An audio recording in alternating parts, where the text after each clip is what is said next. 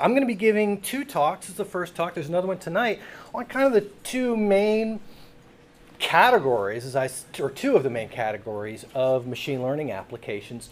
Uh, generative models uh, today or during lunch, and then um, tonight we'll talk about discriminative models. I'm leaving out the field of uh, uh reinforcement learning, so robotics folks, uh, I'll let you, uh, you know, you can talk about that some other time when I'm not here. And particularly we're going to be talking about, for example, so I just need to let you know I'm a I'm a singer-songwriter. I do music. That's how I got involved teaching at Belmont. I can't draw but I uh, will see some examples of my artwork uh, through this. So this was uh, the tweet that uh, happened last. Yeah, we mentioned Twitter. I uh, there's a lot of good things on Twitter uh, at, in the middle of summer. So um, this was an artist and a Stanford PhD student who said, uh, We did it. We finally killed art. He had uh, pioneered a method for linking together a uh, generative model with a, we'll see in a little bit, a uh, image labeling code. And uh, his initial code was called the Big Sleep. You can download it if you want. Um, and then this went on, and uh, people started adding more models and learning more tricks. And the summer, last summer, was a flurry of activity, which is still continuing today. But in particular, uh, hardcore, a lot of us, uh, some of us involved, just became junkies of generating art uh, that looks really compelling and amazing just on the basis of entering a prompt and saying, give me a picture that looks like this. And uh, so that's interesting. so I want to ask some questions about this. And at the time, during the summer, I had a former computer science student who said, well, let's go into business together. I'll write the website and you supply the, the code and we will produce art and sell it to people who can put it on their walls and and I said, Well, I'm kind of busy and someone else is going to beat us to it. But I fully expected that this was such an incredible pastime that by now, the mainstream of society, all of you, all of us, your children, your parents, everyone would be spending all their time generating personalized, fantastic artwork and talking about it and sharing it with each other. And that hasn't happened. And why is that? And I think there, and that's going to be kind of a big discussion topic that uh, I think we'll be able to pull from uh, people in the room as far as some ideas for that. So, yeah, this is me, and uh, thank you very much for the wonderful introduction, Michael. Um, as I say, my background is in computational modeling, and really when I joined Belmont, uh, Belmont is primarily a commercial music school, and I teach primarily audio engineering students. And I left the research world essentially after six years as a postdoc doing computational astrophysics because I just wanted to play music and teach as a day job kind of thing.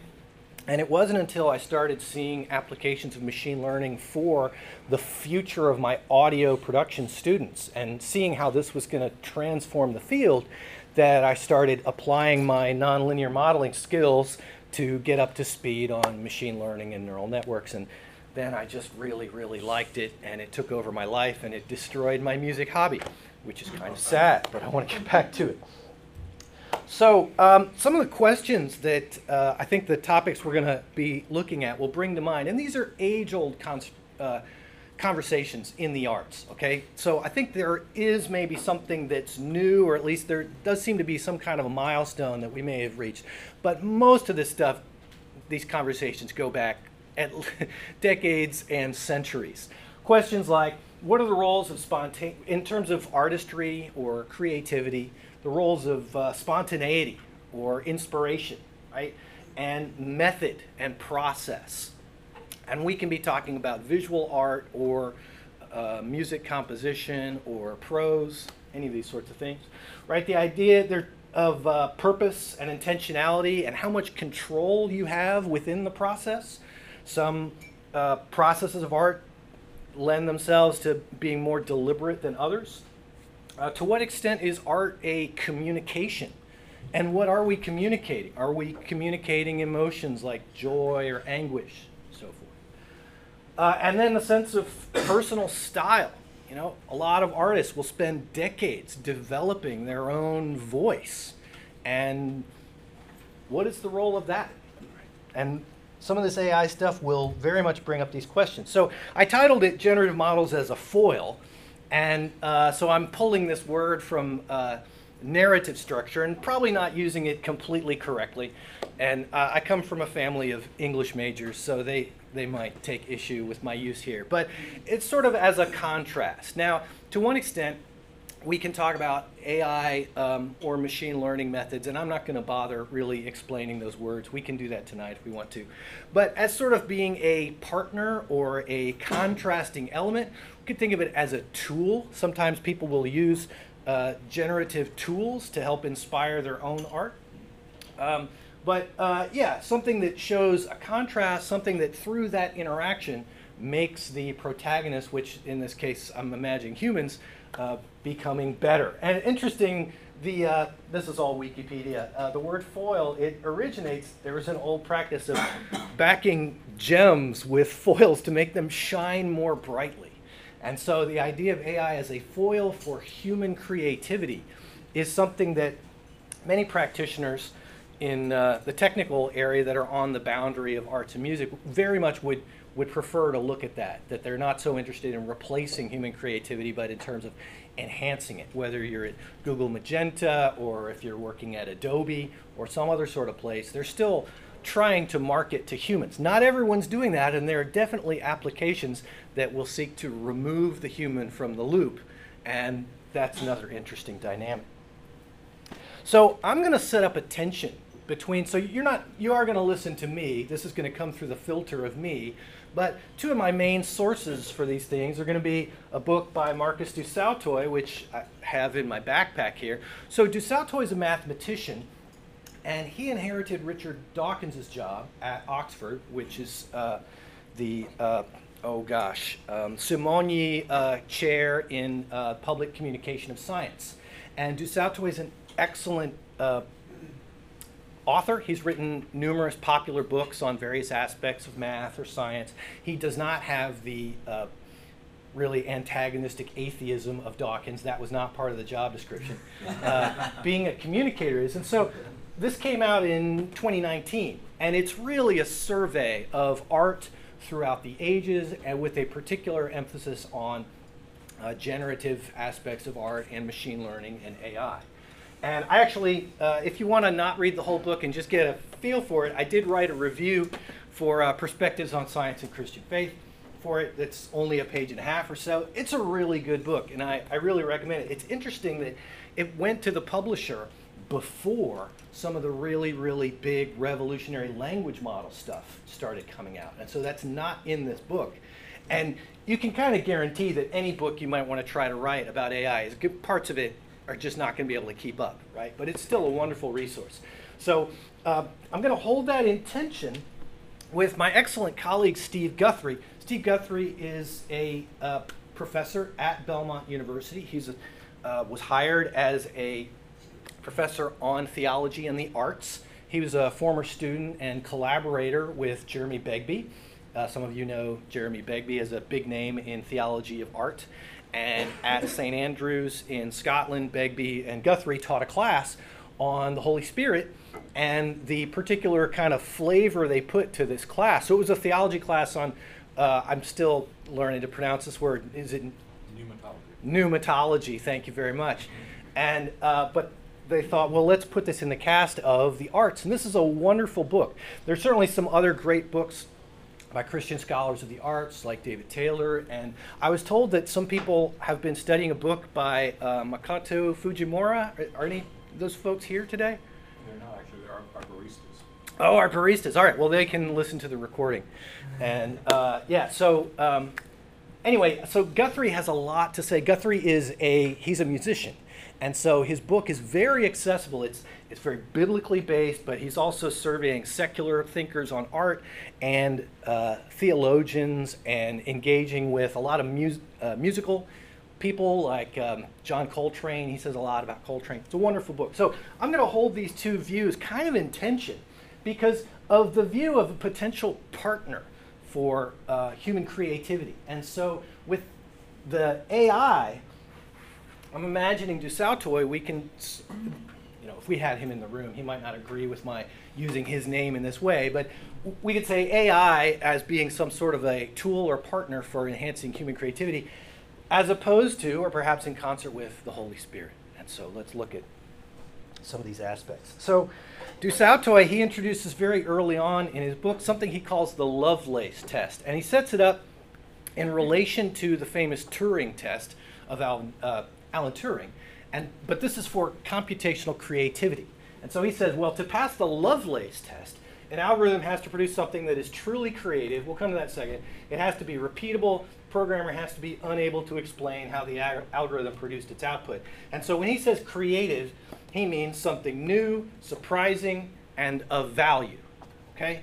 And he also goes on to say, for it to be deemed truly creative, uh, its contribution has to be more than an expression of the creativity of its coder or the person who built its data set.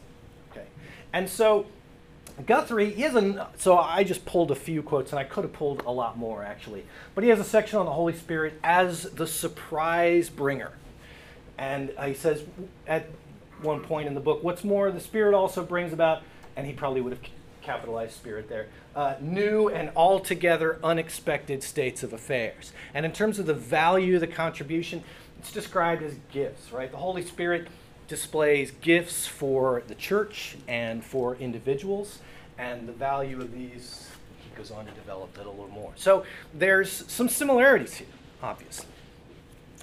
But there are also some interesting differences. And so um, I'm going to hold off on Du Sautoy for just a minute.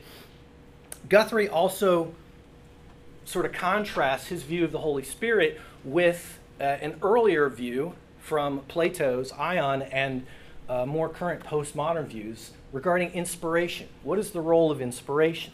And for Plato, this idea of inspiration, even though there may be a divine God involved, it involved stealing the agency of the human being. It essentially would take over the human. And certainly there are quotes from artists who will say things like, you know, when I'm producing my art, something just takes over. I don't know where it comes from. But formally, in the Platonic dialogue, it is a taking over, it is a removal of the human uh, creativity. There's not an element of the individual. Whereas, as Guthrie describes it, um, and sorry, he also goes on to say this is compatible with postmodern views in which um, anything that you might want to say as an individual is really just a product of the society you're in and the role that you have in terms of gender, race, or these other sorts of factors. Whereas for Guthrie with the Holy Spirit, it's much more about being in concert with the Holy Spirit. The individual is brought to be, rather than dehumanized, is brought to be more human. And that's a constant theme in Guthrie's account, is that the creativity and the work of the Holy Spirit is the recreation of the human being rather than the dissolution of the human being. So uh, I use this word chaos in my title because I needed a title. And to me, when I'm thinking of, of that, I'm thinking of the noise initialization that as we start talking about these models a little bit, we typically will initialize them with random noise according to some probability distribution. And so, how is that tamed? Well, in the context of neural network models, the neural network is a mapping function, and it will map the probability distribution of the noise such that it can produce multiple instances of something new. And we could get even more technical and uh, mathematical if you really want to, but I'm kind of going to assume you don't want to. But there's this fascinating thing called the uh, Wasserstein loss function. I'll save it, but we can talk about individually, right? But we're transforming the noise spectrum.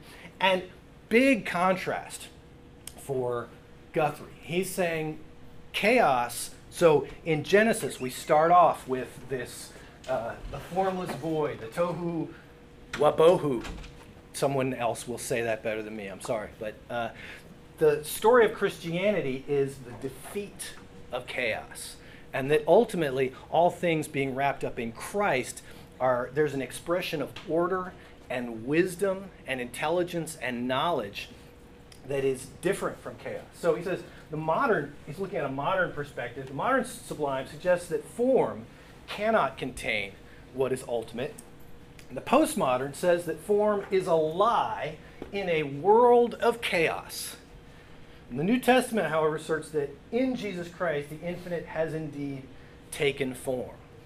So the story of the defeat of the tohu wabohu through uh, the intelligence and ordering structure of Christ in a creativity uh, and spontaneity kind of context is a big contrast between earlier views and uh, Guthrie's view. And um, so I'm not saying that we need to defeat AI necessarily or that AI is uh, bad or the beast or anything like that.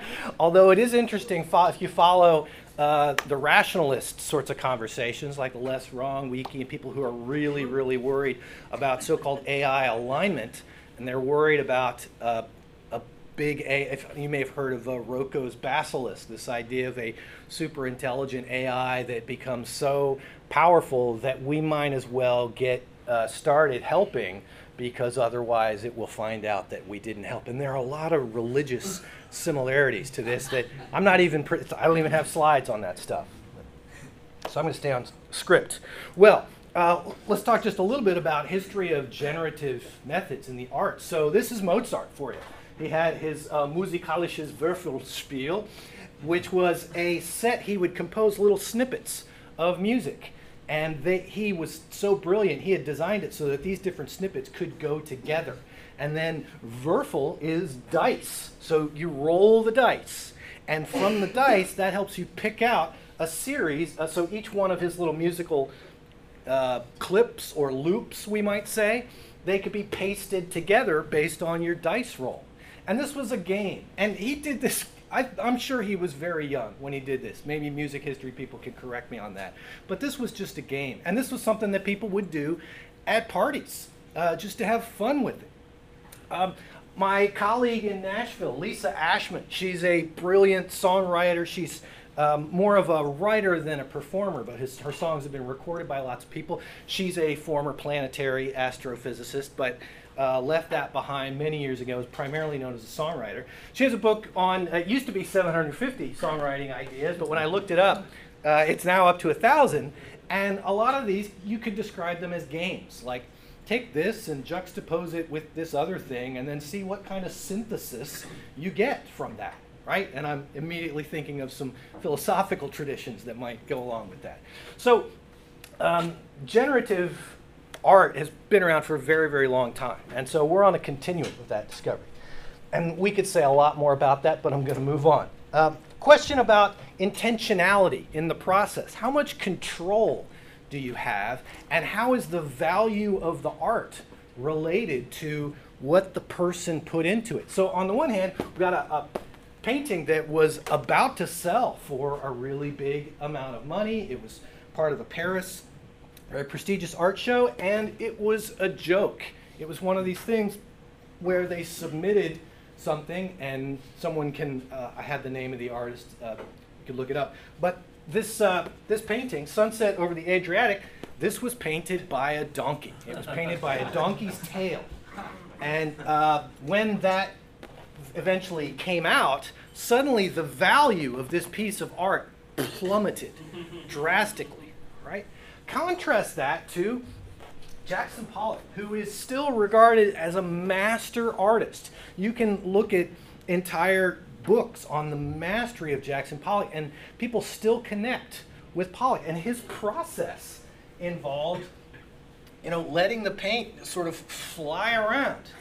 And on some level, he's exhibiting control over the path that his bucket would uh, take, or that uh, you know, where the paintbrush was being flicked, but some of that was part of the process and it was random. And yet he's regarded as a master. And I'm not saying he's not, nor am I saying that, that Jackson Pollock's work is comparable to the donkey's work. I'm just saying there's this dynamic about intentionality. And uh, I think compared to, say, for example, uh, Vermeer, maybe, uh, we might say that maybe Pollock's intentionality is perhaps not as, uh, not as easily evident, right? Or maybe compared to Leonardo da Vinci, for example. So we'll see this as we get to the AI part. So I want to talk about a couple different kinds of models, and there are many, many different classes of generative art, but the ones that have kind of been making a lot of noise, pun intended, lately. So uh, this was actually from maybe six or seven years ago when GANs first came out, Generative Adversarial Networks. And the idea was depicted by Dev Nag, where what we do is we have a data set of real art examples of the kind that we want to produce.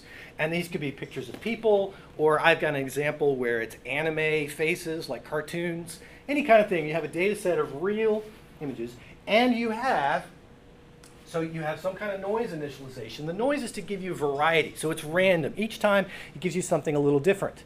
And then through the course of a neural network, it becomes essentially a forger. It's kind of a blind forger, but it's trying to produce a forgery of art. Now, it's not necessarily trying to produce a forgery of the Mona Lisa. It's trying, because you actually, your data set typically has many different kinds of pieces of art that are in a, maybe a similar kind of style. So you might have a bunch of different Leonardo pieces or pieces from that kind of time period. And the forgery is trying to produce an image that, to a art detective, the detective is trying to decide was this painted by a real person or not. It's kind of a Turing test in a in an interesting kind of way. And so you can make this process uh, into a optimization loop so that the detective it doesn't merely issue a binary yes or no, fake or real, real being made by a human, it produces essentially a score, a, uh, a continuous value, or actually a continuous set of values if you do really well. And the generator is able to look at that set of values and then kind of invert where they are in the optimization space such that next time you run the iteration, it's going to move a little, so it's able to predict kind of the shape of how the detective is making its decisions. And so I'm anthropomorphizing, obviously. But the next time around, when you run this, it's going to push things a little bit more towards what the detective is looking for. And these two things are actually getting better over time. So actually the detective and the generator, we call this the discriminator, really, but it starts with a D. Uh, these are both being trained together. So this one may start without a really good knowledge of what's going on. And this one definitely doesn't know what's going on. But over time, we can produce some really amazing art. And this is now, this is a homework problem. Like my students, I taught deep learning and AI ethics last fall, and one of them was write again from scratch. And I can, for those of you who are students, uh, I'm happy to share the link to that. I've got, uh, if you're familiar with Jupyter Notebooks, I can give you the Jupyter Notebook for that. Okay, so that's GANs. And people have used GANs not just for visual art, although Many of the striking examples are visual art. You may be familiar with the website This Person Does Not Exist, right? So we can press reload and reload and reload, and it will generate a, so this person doesn't exist, and lots of other people that it generates. They look photorealistic. They look like these are pictures of real people. And in some cases, they actually bear a close resemblance to individuals in the training data set with slight differences. So it does memorize a little bit. But yeah, we could just press reload and reload and reload. And uh, this one here, this is, uh, they have one that generates animals. And I actually, uh, so, and it'll generate them with proper hair color and whatnot. But you can actually inspect the model. So I went a couple layers down inside the neural network. And uh, you can make, it so it's, it's interpolating a point in a multi-dimensional space that describes the orientation and the type of the animal, whether it's a wolf or a cat, something like that. And it's just this point in space that's kind of uh, moving around, and I just loved it and thought it was really cool. Oh yeah, here's an example of the anime faces from my homework uh, assignment. And if you continue to run this longer, they get better and better. Obviously, some of them are kind of a little wonky, um, but uh, when it starts off, it really is just noise. It just doesn't look like anything at all. And then you run this for as the minutes roll by and it progressively starts to look like, hey, wait a second, that, that looks pretty good. And so whatever you supply in the initial data set, you can generate. So for example, Chris Donahue and some other people, they did this for audio. So WaveGAN is, this is a great demo they made. This is a drum machine except the drum samples, so we've got like kick and snare and so forth, each of these is completely unique never been heard before, and you can press a button, you can press the change button, and it will generate a new kick drum sound based on trying to approximate the probability distribution of kick drum sounds that were part of the training data set. It's really great. And this was 2016, maybe 2017. So things have gotten even better. And uh, as I mentioned, like the earlier GAN things would, would look wonkier and wonkier, but now we're really getting to the world of, you've heard of deep fakes, right? So deep fakes are largely based on GAN, generative adversarial model technology, where a deep fake you could, and actually most recently, this just happened uh, this week, someone produced a deep fake of Ukrainian President Zelensky, right? That's his name, where he's saying, um, Hello, my countrymen, we need to surrender to the Russians. Everybody, please lay down your arms. And this went out on Facebook as a deep fake that was presumably initiated, initiated by the Russians. So, this is a very interesting sort of ethical aspect of this technology. And we can definitely talk about that as well. Uh, okay, so I don't want to get too technical, but there's this thing called CLIP that came out last, well, almost two years ago now uh, that is really responsible for some of the cool artwork that I'm going to show you. And it stands for Contrastive Language Image Pre-Training. You don't need to necessarily know what that means. But uh, what we're going to do is we're going to generate some piece of, let's say, visual art, all right? And then we're going to have an image captioning AI, machine learning method, that's been trained to look and describe different images. And Google has developed these over the years, for example, for search. Like if you're doing image search and you say, I want a picture of a dog running through a field, jumping up to catch a frisbee in its mouth, and then the Google image search will go and look for images that match that description. Well, in this case, what we do is we take that prompt of, let's say, the dog trying to do something, and we map that into a latent space, we call it. We're stealing, uh, we, we, often like to steal words from Kant, like latent representations and whatnot.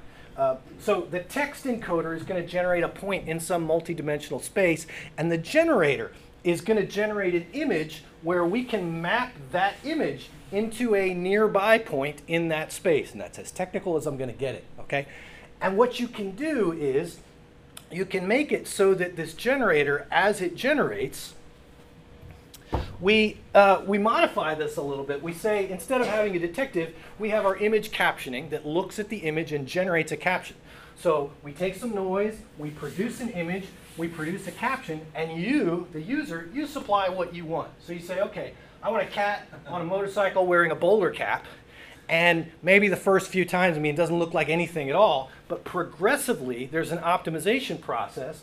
And eventually you might get to a point where the caption is a dog riding scooter or wearing a cowboy hat. Now, the captioner isn't actually generating these words, it's generating a point in a multi-dimensional space that if you were to decode it, it would spit that out, but they don't, they don't really bother with that part. But the point is that over time, you can get the caption of the generated image to match the prompt. And that's done by forcing, so the captioner isn't learning anymore. The caption was already trained on, let's say, Google image search. The generator is really the main thing that's learning in here. And so it's learning to produce images that progressively are more likely to have a caption matching the prompt that you supply. And this trick was exploited by OpenAI, who developed Clip. They made a a method called DALL-E, but that was proprietary. The stuff that came out of DALL-E was amazing, though, and you can look it up if you want. It was this graduate student at Stanford who decided, hey, I could actually hook this up to anything. And I could hook it up to various GANs. And one of the most popular, the, the model that really, really took off was called a vector quantized GAN, VQ GAN. And folks, if you get on uh, Google, and look up clip VQ GAN demo, or I'm going to show you some other links that are going to be easier to use, but you can get as addicted as I was. And uh, I spent a lot of time on a particular server run by a group called Eleuther, and uh, they had a thing set up on Discord where you could type in your prompt, and they had someone had donated um, GPU time, GPU graphics processing units. You guys have a massive grant from NVIDIA uh, next door, and I'm jealous of that. Uh, but people would just spend like all day generating art. I would stay up super late just generating art using their computers. Uh, so I'm going to show you some of my own work. Again, I'm not an artist. I can't draw. I'm not trying to promote myself as an artist. I do want to mention, like, okay, I'm going to show you my Instagram where I dump my stuff. But a lot of this, there are other people that are worth uh, really following for interesting work. And there are a lot of interesting AI artists, people that have been working for years. One person I do want to pick out, Katherine Crowson, she goes by Rivers Have Wings on Twitter. And as I say, there are lots of different artists out there. Uh, she's been particularly involved in developing code and releasing code that others can use. And not just her, people uh, involved with this Eleuther group, but she's kind of the first author on a lot of this stuff. And so she does her own work, but she also releases these codes that you can run for free. And so I would say, I'm going to show you my Instagram. Feel free to follow me, I don't care, but definitely follow her. Also, there's a group called AIartists.org, and they're also on Twitter as well as just at AI Artists. And there's a lot of really interesting people that I could show you. But if you start following uh, Katherine, you'll see some of the other people as well. So without further ado, here's some of the stuff that I was able to produce. So uh, these are prompts that I gave that uh, these are mine in some sense, whatever that really means. So I said, okay, give me uh, an Ansel Adams print. And one of the things that people found, there's sort of a technique to this. They call it prompt engineering. And as with other arts, there's a craft aspect to learning how to manipulate the paintbrushes or learning how to play different techniques on the instrument. There are techniques for prompt engineering, and sometimes you can say, make it like this kind of thing, and people discovered if we give it uh, the name of like a game engine, like Unreal Engine, for example, you can get really interesting uh, 3D models and things. There's a, a website called ArtStation where people will upload their art, and if you tell it, give me something that's trending on ArtStation. So the clip model was trained on the entire internet of images. It was lear- it learned to caption whatever's out there on the internet. And so it essentially acquires some kind of knowledge of style and artist names and visual effects that I'll demonstrate. Uh, this is uh, yeah, the Grumpy Cat Nebula. Um, due to the nature of the model, it's actually better, it tends to do lots of little things uh, rather than coherent wholes very well. So this is why it's kind of blobby. This is uh, the dance Macabre, which is a misspelling of the, uh, uh, it's supposed to be D-A-N-S, but here they're dancing. I think I may have said something about mice on a rooftop. Uh, again, I can't draw, but I can run the code. Um, it knows about historical things. So I said, okay, give me a picture of Hogwarts, make it a daguerreotype. And this is just me screwing around, all right? I hadn't seen other people doing this. I mean, definitely watching the Eleuther Discord and you watch what other people are doing and you rip off what they're working on. Uh, but as far as I know, daguerreotype was something that I uh, wrote as well, and it, it knows. And so if you don't know, daguerreotype is really, really old-timey style of photography, okay? Um, I do a lot with audio, and we deal with spectrogram images, in particular something called a Mel spectrogram. And uh, this, uh, this image, I told it, you know, make me a Mel spectrogram of an electric guitar sound. This image, I posted it to Twitter, and the lead author on Clip saw it and loved it and retweeted my thing. And again, I'm just messing around here. Interesting that it looks, it makes these little guitar shapes in there. So it's kind of fun. Uh, here's one I said, okay, give me the great wave of Kanagawa, but make it like it's chocolate because I just wanted to throw it. I really wanted to throw it weird stuff. Uh, here's one I did. A, this is a triptych that I did uh, on um, action figures performing a Shakespearean play, and I also said diorama, depth of field, medieval, and it knows camera effects like this depth of field kind of thing, right? And so this is completely generated from random noise, but it looks like it's a photograph of a tiny little model, a diorama, right? Pretty amazing. So people come up with all kinds of little tricks to craft the prompt to look like they want. And so uh, I responded to this guy originally. I said, okay, look, someday my mom's going to be really proud of uh, the prompt that I wrote for something, right? Okay, so uh, here's another one. Now, this is getting interesting. So the prompt here is here is your pizza and uh, in the style of. So it knows about different artists' styles. And so I've got eight different artist styles, and I want you to kind of think, think for yourself, think if you can uh, name uh, the artist style. And in some cases, it's different. Anybody, and I have the answers in a second. But does anybody want to guess? Well, okay, we, this one this one's probably not too hard. Anybody want to guess on this one? Yeah, Salvador Dali. Very good. Okay, what about this one? That's right. This is Edvard Munch. Right. Okay. All right. What about this one? Banksy. Yeah, that's right. Okay. All right. The other ones you may not know. Uh, this was just a cave painting. Here's your. Okay. Anybody? Does this ring a bell? Any uh, sci-fi fans of Pulp Fiction from like the 70s? John Berkey. John Berkey did a lot of cool stuff. What about what about this one? Does this ring a bell with anybody? This is a comic thing. Yeah, you might not know. That's uh, so. Here, here are answers. So there's John Berkey. I love sci-fi stuff. So John Berkey, uh, I use his name when I'm generating cool stuff. Uh, Dali, Munch, Frank Frazetta painted, uh, did the artwork for all the Conan the Barbarian stuff. And so if you say in the style of Frank Frazetta, you will get uh, thongs and leather and uh, I did one about draw me a bunch of cute bunnies and kitty cats in the style of Frank Frazetta, and they were like sexy bunnies and kitty cats, and it was a little weird. Uh, cave painting, okay, yeah, Banksy. This one, I told it to do Rembrandt. I don't really know that. Uh, I tried several times. Now, Rembrandt, I picked Rembrandt because people have really done a lot with AI and Rembrandt. And uh, IBM invested a lot of money with the University of Delft on faking a Rembrandt. Um, mine, I don't think is gonna be fake. And to be honest, I don't even remember. I don't even remember what uh, who that was uh, for the for that one. All right, and then you can interpolate between the artists. You can say, you know, give me half of this person and half of this person, or you can even subtract people. So, um, and I could go on and on with. Uh, examples. In fact, if you want to see more examples, I've included, there's my Instagram. Again, I'm not really trying to promote this, but uh, I was trying to come up with a short name. It kind of sounds like exultant. Um, and anyway, there, I have more examples up there.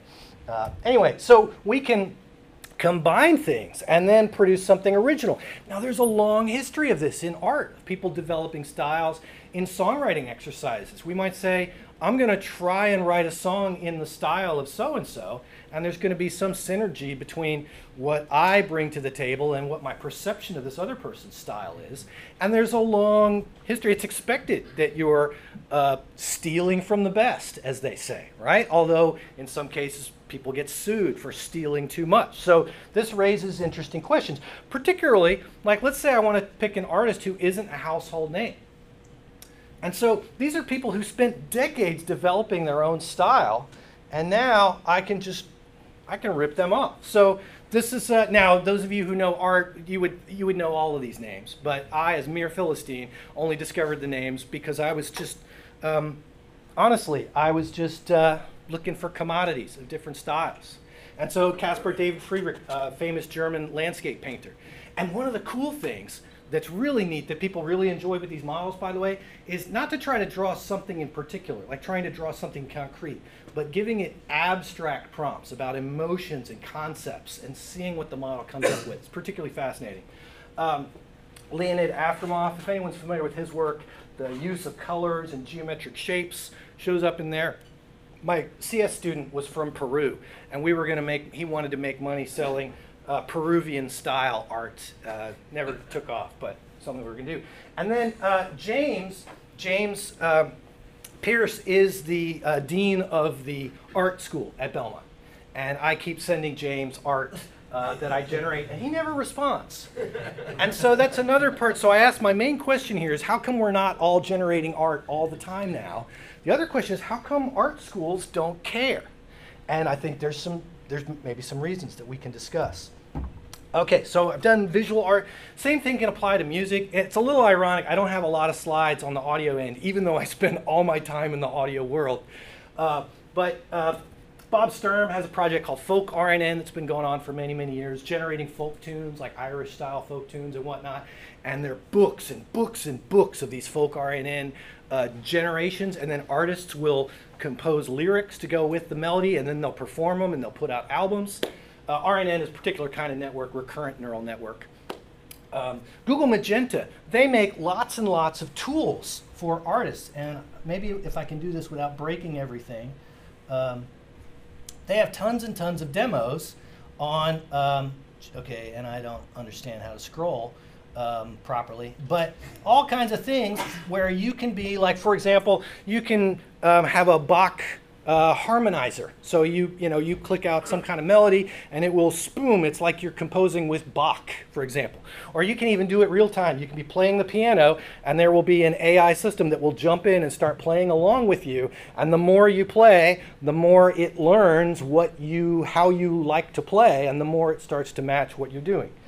And then certainly people are using uh, drum beat generators all the time. That's built into Apple's Logic. I've used that for sure, where you have some song that you've recorded and now you're like, well, do I really want to hire a drummer? Can I just kind of generate a rough sketch and then hire the drummer later? Uh, absolutely. So uh, there's a lot on these kinds of things. Okay, now I need to yeah, slideshow. So Jukebox was particularly interesting because it was kind of like this clip thing where you tell it, I want a song like this and then it generates a song like that and it knows different kinds of artists. You can say give me something that sounds like elvis. You can mix and match and people have used this a lot. And in particular there are these guys called Dadabots that i have another slide devoted to. But uh, for example Dadabots did one where they had uh, frank sinatra singing a britney spears song. And you could even supply the lyrics and it got a copyright takedown notice from youtube um, from the estate of frank sinatra and uh, it wasn't so much that they were offended by the use of his image in an unlicensed way. It was just, it was one of these automated things, like just no. Eventually they got it back up. But if you listen to it, it is, it's Frank Sinatra. I mean, there's noise. It's a little noisy, but it's, it's uncanny. Right now, there's the AI song contest going on. It's been going on for a few years. And in my opinion, I'm always disappointed. So these Dadabots guys, I need to say something about them. Uh, these are researcher artists. So most researchers release papers. Dadabots, they release albums, but they're very much uh, researchers. And their main uh, spokesperson, so it's a duo, there's a guy named CJ Carr. And if you get a chance to see CJ doing a talk, he's amazing. Now, they are not on the Holy Spirit side of things at all. Uh, they actually revel in uh, demonic imagery and uh, talk about replacing humans in a joking kind of way, but uh, there's they're very deep into the culture of sort of chaotic kinds of art, and their biggest. Uh, one of their biggest sort of attention grabbers was a piece called Relentless Doppelganger, which is 24 7 nonstop death metal on YouTube. We could go there right now. I could click on this link and we could start hearing relentless, and it would just go on and on and on. And it's that kind of just really fast drums and guys screaming and yelling. And uh, I'll spare you that right now. We can do that while uh, maybe during dessert or something like that. Play some of that. But they've really learned to harness jukebox to the point where they're now they will do different bands and they will take an album from a band, generate more music in the style of that band, and rather than being upset, the bands love it and they say, "Hey, could, could you do more? Could you do more of us?" Like, and uh, there's an artist called Keon Grace that uh, he's kind of a hip hop artist. They collaborated with uh, he collaborated with Dadabots, and they released a song that was featured as part of the NVIDIA. Every year they have what they call the GTC event. It's kind of like the big Apple event or the big Microsoft event. There's a big NVIDIA event, and this Keyon Christ. Um, collaboration with Dadabots was featured prominently, and it sounds great. And it's kind of a rap song, but the beats in the background are these noisy, gritty things that were generated through some combination of numbers, essentially. So, uh, really neat. Uh, I am a Dadabots fan.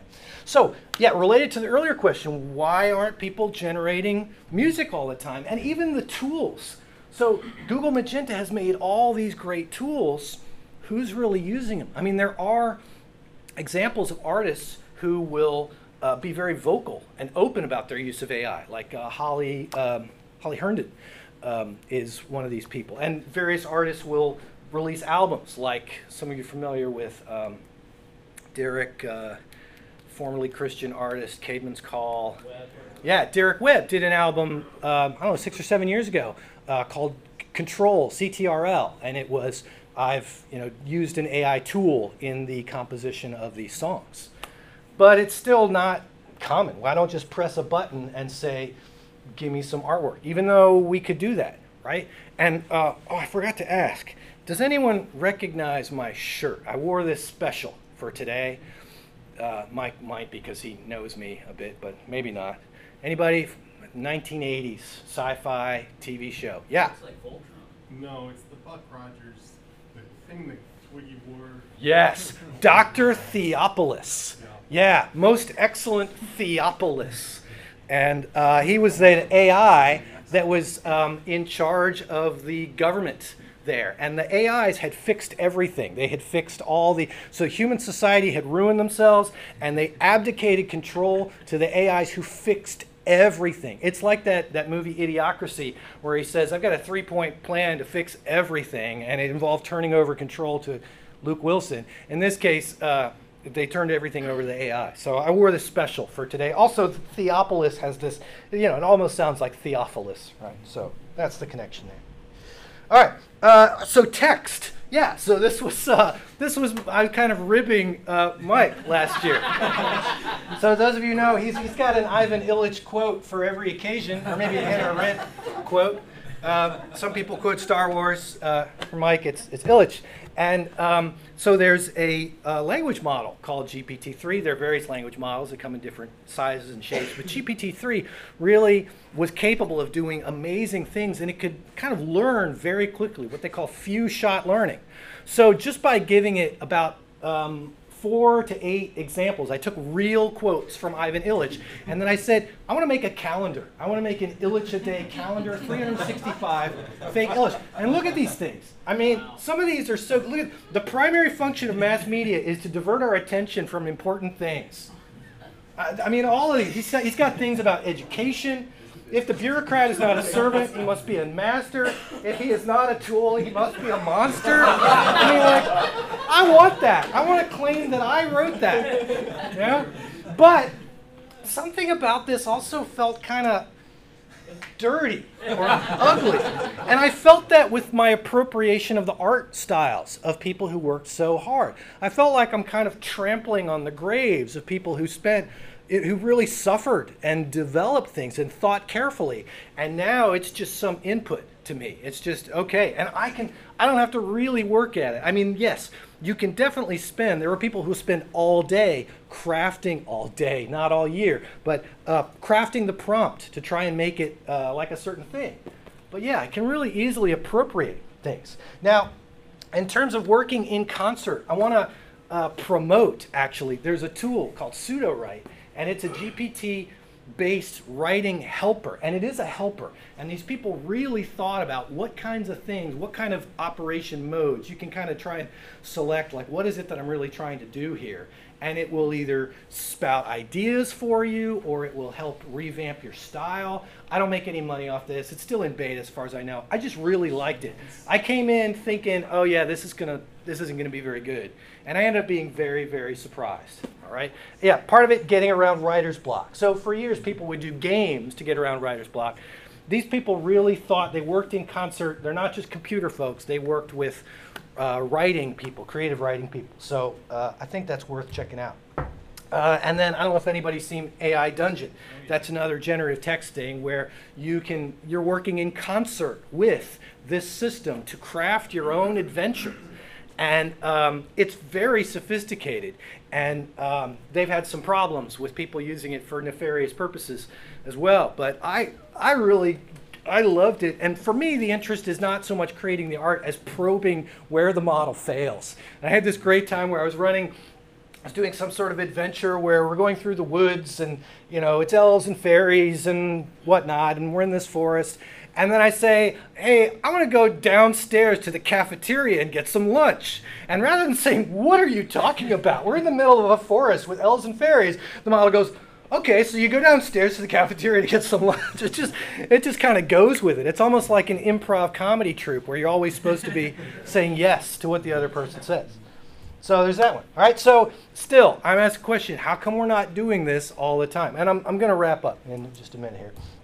Um, so uh, one other thing, the taming chaos. So nowadays, I mentioned VQGAN clip as the main model that people are using. And by the way, you can get this on your phone. You can download Dream by Wombo, and you can tell it what kind of art you want. You'll have it in a few seconds. Uh, this is a the, the cool kids nowadays are using denoising uh, diffusion models, where it's kind of like the, uh, the old metaphor of the angel trapped in the block of marble. In this case, it's some kind of coherent image that's trapped in a bunch of noise, and it progressively removes noise until it settles on an image. And in this case, I told it so this is a this is a plug for the talk tonight, curves and categories. And I'm actually I'm using a Kandinsky image for my main image, but I said, yeah, give me something Kandinskian. Uh, hang on, I'm trying to go to the next slide. Yeah, that's what I ended up with. I'm not using that one tonight. I'm using a real Kandinsky. But uh, yeah, these denoising diffusion models are the new hot thing, and people really love them. And you can tell it to like make a picture of a real thing, and it does a much better job than like you saw my Grumpy Cat Nebula with the eyes all over the place. The fusion model would probably do a better job. So one other plug, um, if we're talking about generative models, so Makoto Fujimura has a book on becoming generative, an introdu- introduction to culture care. And if I had had a little, or if I'd taken more time in my preparation, I probably would have included some Fujimura quotes, but I can at least uh, plug his book in there as well. So uh, this was kind of my main question that uh, I was imagining for discussion, and that's the end of my talk. Thank you very much. Happy to discuss.